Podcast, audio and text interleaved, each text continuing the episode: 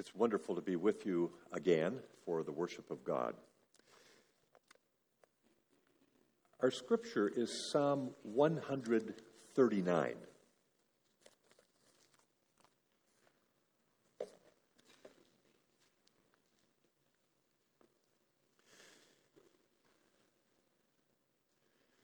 O Lord, you have searched me and you know me. You know when I sit and when I rise. You perceive my thoughts from afar. You discern my going out and my lying down. You are familiar with all my ways. Before a word is on my tongue, you know it completely, O Lord. You hem me in behind and before. You have laid your hand upon me. Such knowledge is too wonderful for me, too lofty for me to attain. Where can I go from your spirit? Where can I flee from your presence? If I go up to the heavens, you are there. If I make my bed in the depths, you are there. If I rise on the wings of the dawn, if I settle on the far side of the sea, even there your hand will guide me. Your right hand will hold me fast. If I say, Surely the darkness will hide me, and the light become night around me, even the darkness will not be dark to you. The night will shine like the day, for darkness is as light to you. For you created my inmost being. You knit me together in my mother's womb. I, I, praise you because I am fearfully and wonderfully made. Your works are wonderful. I know that full well. My frame was not hidden from you when I was made in the secret place when I was woven together in the depths of the earth, your eyes saw my unformed body. All the days ordained for me were written in your book before one of them came to be. How precious to me are your thoughts, O God. How vast is the sum of them. Were I to count them, they would outnumber the grains of sand. When I awake, I am still with you. If only you would slay the wicked, O God. Away from me, you bloodthirsty men. They speak of you with evil intent. Your adversaries misuse your name. Do I not hate those who hate you, O Lord, and abhor those who rise up against you? I have nothing but hatred for them. I count them my enemies.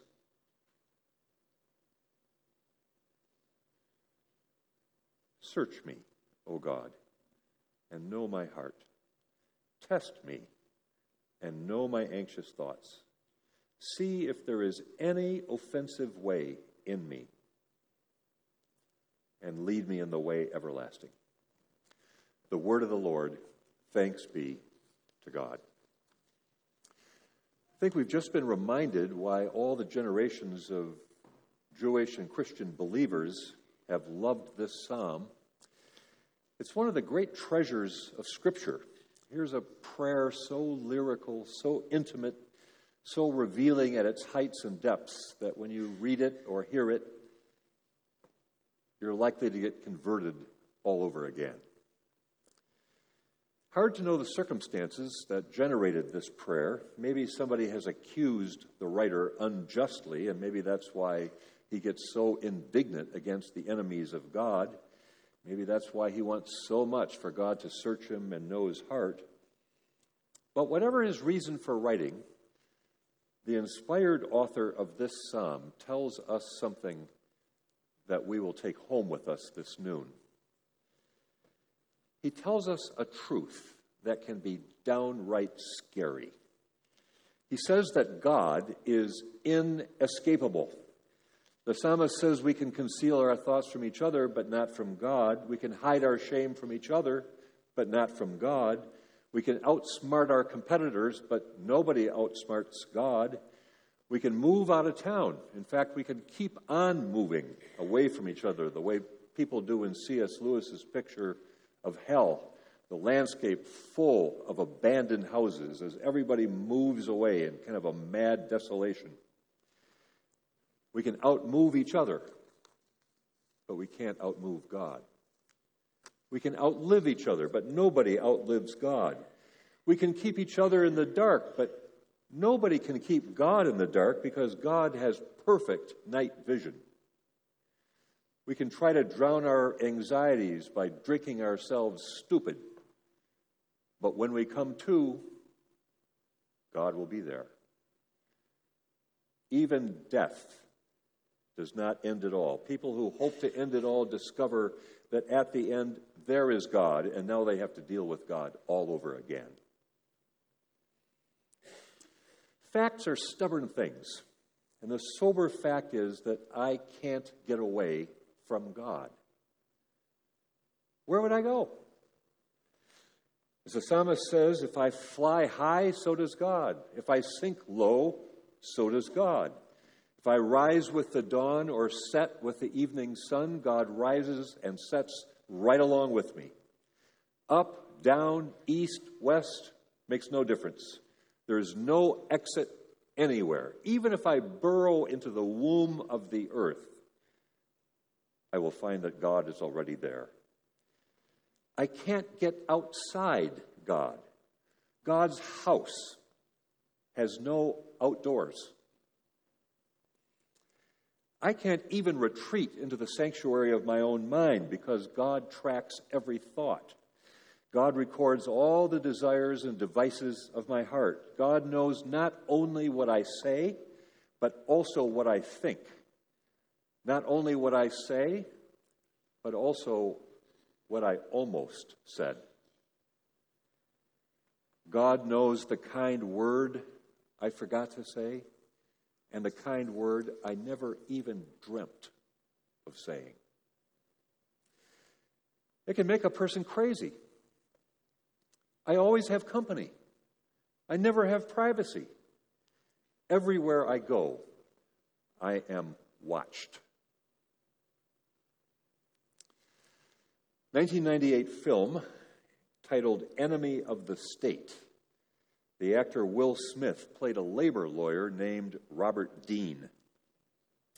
In this film, Dean has a good job. He has a Georgetown house. He's got a wonderful family. Everything is sunny side up until the day that a former classmate surreptitiously slips a video into Robert Dean's shopping bag. The video has a murder on it. It has the evidence that could con- convict a government official of the murder. And so the government official, discovering that Dean has the video, comes after him. Using the vast power of the federal government, he taps Dean's phones, he hacks into Dean's computer, he films every move Dean makes, he even bugs Robert Dean's clothing. And as the film goes on, you get this awful, creepy sense of what it is to be watched. Somebody knows when I sit and when I rise. Somebody knows when I come and when I go. Somebody knows which pair of lateral incisors shred my dental floss. Somebody is familiar with all my ways because somebody is watching. Somebody is listening. Somebody is studying me as if I were a rat trapped in a lab. Here's the nightmare that in the 20th century turned Orwell and Kafka into household names. Here is the threat to personal privacy that people dread so much that they will do almost anything to escape it. And now the psalmist reveals that our lack of privacy is not just some 20th century nightmare continued into the 21st century. It's Bible truth. God has hemmed me in. God is behind and before. God has laid his hand upon me. At the end of every hallway, at the top of every flight of stairs, around every corner, there is God. We have no escape no retreat, no privacy at all. And this is why, in every age, people have wanted to kill God. If God keeps impinging on me, if God keeps crowding on me, if God will give me no room to live and move and have my being, I will reject God. I will try to get rid of God. I'll deny God, remove God. I'll pass a law that outlaws God. I'll organize a conference that reimagines God. I'm saying people will try almost anything to escape the inescapable God. The mere fact of God's Godness, the fact that God is God and not we ourselves, has always been intolerable to us human beings in our sin. This is a main reason our Savior ended up on a Roman cross. The Gospels tell us that Jesus Christ brought God much too close for comfort, much too close. And so when God gets too close, people want to cross him out. The Gospels tell us that priests plotted against him, that Judas betrayed him, that three disciples fell asleep on him, that witnesses lied about him, and that Peter denied him. Each of these things was a stake in Jesus' heart before the Romans pounded them through his hands and feet. This is the killer's response to the inescapable God. And centuries have taught us that in our sin, we human beings are always tempted by it. O oh Lord, you have searched me, and you know me. You know when I sit and when I rise. You perceive my thoughts from afar. You discern my going out and my lying down. You are familiar with all my ways. Before a word is on my tongue, you know it completely, O Lord. You hem me in behind and before. You have laid your hand upon me. Such knowledge is too intimidating to me, too awful for me, too resentful for me. No. The psalmist says, such knowledge is too wonderful for me. It's a wonder that God knows me through and through. And this changes everything. What if God's knowledge of me is the knowledge of a loving Creator who knit me together in my mother's womb? What if the all knowing God has not got me trapped in a lab, but cradled in His grace? What if I quit fighting the inescapable God and surrender to Him? What if I give in to the God I cannot escape? Probably the greatest of the church fathers was St. Augustine. He tells us in his autobiography that he fought God off for years. He tells us of all the years that he wandered in the labyrinths of his own desire and thought, and how late he came to his heart's true home. Late have I loved you, Augustine prays. Late have I loved you, O beauty so ancient and so new. Late have I loved you. You were with me, and I was not with you. But you called, you cried out to me, you broke open my deafness, you scattered my blindness, you touched me and I burned for your peace.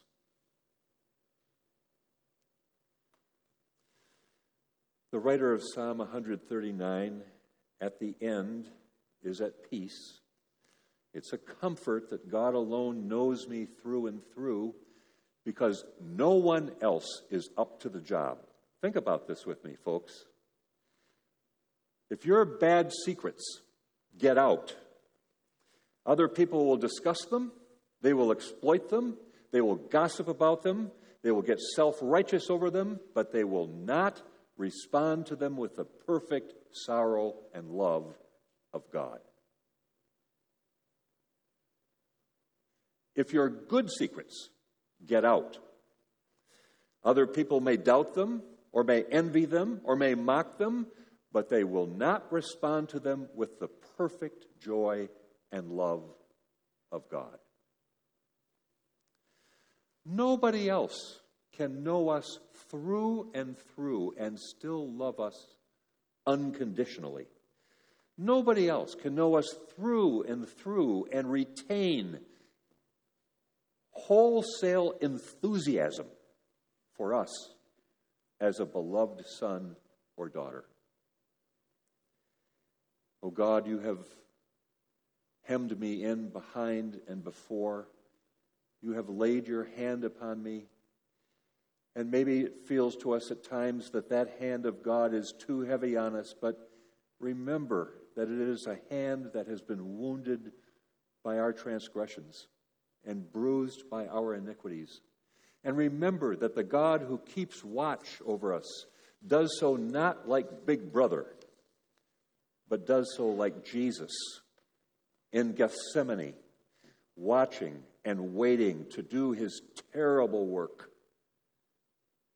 even though it is midnight in his soul.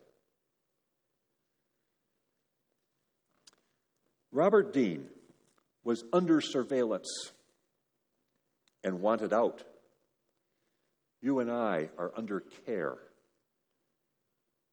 and we should want in. Brothers and sisters, I've come to Ivan CRC this morning to say really just one thing.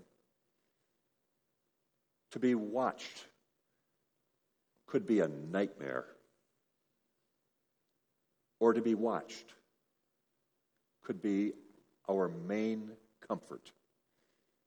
Everything depends, doesn't it, on who is watching. Let us pray to God. O Lord, you have searched me, and you know me. You know me in the light and in the dark. You know me in the shadows that are neither light nor dark. You know, O Lord, not only what I say, but also what I almost said. You know me when my pride makes me swell, and you know when my shame makes me shrink. O Lord, you are familiar with all my ways, and you love me still. In Jesus' name.